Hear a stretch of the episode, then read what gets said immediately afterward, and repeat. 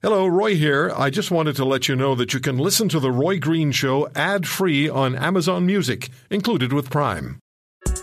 We got another day of NBA action. And with FanDuel, every night is a watch party. So it's time for your FanDuel crew to make their bets. So, what's the move tonight, gang?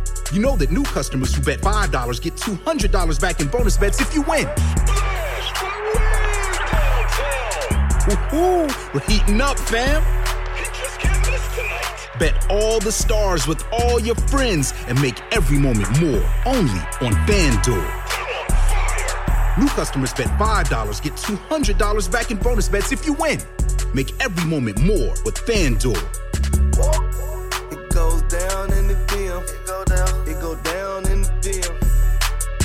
21 plus and present in Virginia. First online real money wager only. $10 first deposit required. Bonus issued is non-withdrawable bonus vest expires seven days after receipt. See full terms at fanduel.com slash sportsbook. Gambling problem? Call 1-800-GAMBLER.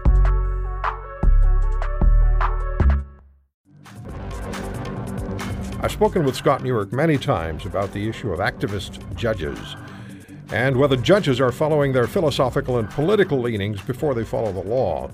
Scott is former Alberta prosecutor, past executive director of the Canadian Police Association, adjunct professor at Simon Fraser University, joins us on the Roy Green Show on the Corus Radio Network. Scott, before we talk about this particular ruling in this particular court, there's no question that we have activist judges in this country Yeah. who are making law instead of interpreting it.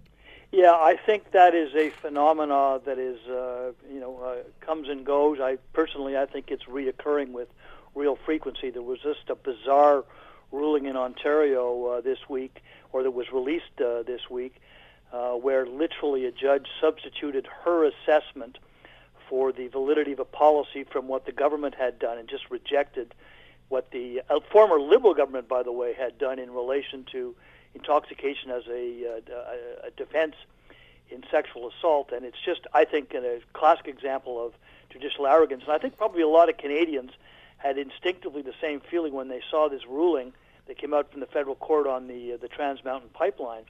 But I uh, did a little digging around. It's a 275 page uh, judgment.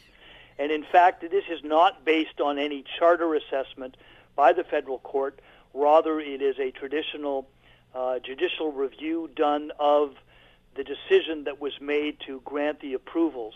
And it's, it's quite complicated as to how it works, but literally, for reasons that the court articulates, it decided that the, or, the, the process that was involved in the governor in council, which is cabinet, issuing an order in council approving the process, was flawed in two major areas and just said, not good enough. Uh, the order in council is suspended. You have to fix these two issues. And that's where we are right now. Now, the one issue was dealing with tanker traffic in the Orcas, and the NEB said they didn't think it was their responsibility to uh, to to uh, Yeah. uh, supervise that. That's, that's really um, sort of an insight into Ottawa bureaucracy. Yeah. The uh, mandate of the National Energy Board had been changed by the Harper government in uh, 2012 to give it this environmental mandate as well too. But because, as you say, this particular issue dealt with uh, tanker traffic, which was you know under Transport Canada, they just never looked at it, and they never included it in their report to the governor and council, who then had to make the decision about whether to approve it. So that was one basis that the federal court of appeal said that uh, it isn't that they quashed the report from the energy board, rather they said that the because the report was obviously flawed, the governor and council shouldn't have issued the approvals that they did. Now, if this particular case, if there is an appeal, and uh, if it is, if the Supreme Court of Canada is asked to hear the appeal, is the Supreme Court of Canada an activist court? Um, it, it certainly has been. Uh, we know we have a new chief justice. I mean, there are there are instances. Uh, look at look at the uh, the Jordan case, right, from a couple of years ago. That was absolutely an example of incredible activism on uh, court delays, where they substituted. Literally, they decided that they would be the ones that would make policy, not Parliament, in terms of how uh, fast cases have to proceed. Um, so you have to, I think, be a little concerned about it, especially because the second ground that the federal court struck it down was, and I, as I say, Roy, I've been reading through the judgment. I just shake my head.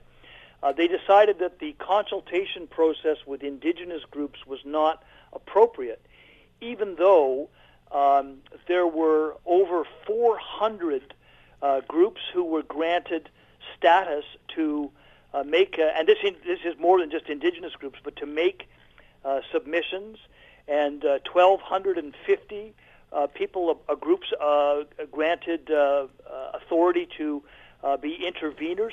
We even paid them to do it. They got funded to do it. And essentially, as I read it, uh, you know, they, the Federal Court of Appeal decided that the consultations on the consultations to consult on the consultations wasn't what they thought it should be. So that was the additional ground that they uh, struck it down, meaning that we'll have to literally go back to uh, square one, at least on some of the process of consultations. Mm-hmm. Which, you know what? Let's get this defined up front and th- those are the rules, and so we don't have to go through this over and over and over again. Yeah, because the Supreme Court has also been known to not make decisions and just hand it back to the lower court, which happened in the issue of, uh, of prostitution. Well, yeah, in this. And in I have I have ten seconds, buddy. The government would then have to comply with, you know, they'd have to uh, include the tanker traffic uh, considerations, and they'd have to redo the consultations with the Aboriginal groups. We'll talk again. Thank you, Mr. Newark. All right. Scott Newark, former Alberta Crown prosecutor. Visit Apple Podcasts or Google Play now and sign up for the Roy Green Show podcast. 100% free. 100% Roy. Roy.